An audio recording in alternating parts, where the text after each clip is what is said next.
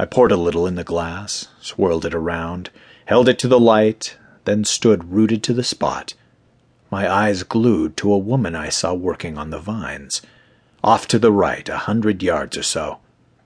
I had a small staff and knew them all. This was not one of them.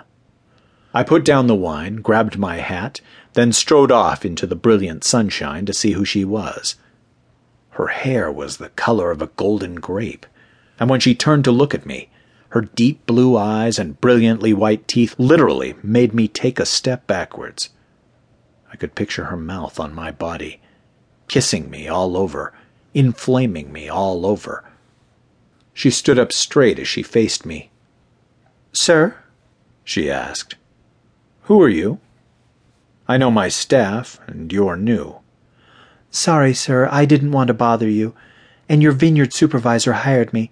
I'm your new enologist. I just graduated from college, and I can help you with your wine. An enologist is a scientist who studied the science of winemaking. She stopped for a moment, then flashed me a smile. I'm sure I don't know a tenth of what you know, sir, but I'll do my best. Perhaps we can discuss this further over a glass of your wine? Inside, I was nervous as hell. Outside, I forced myself to be calm.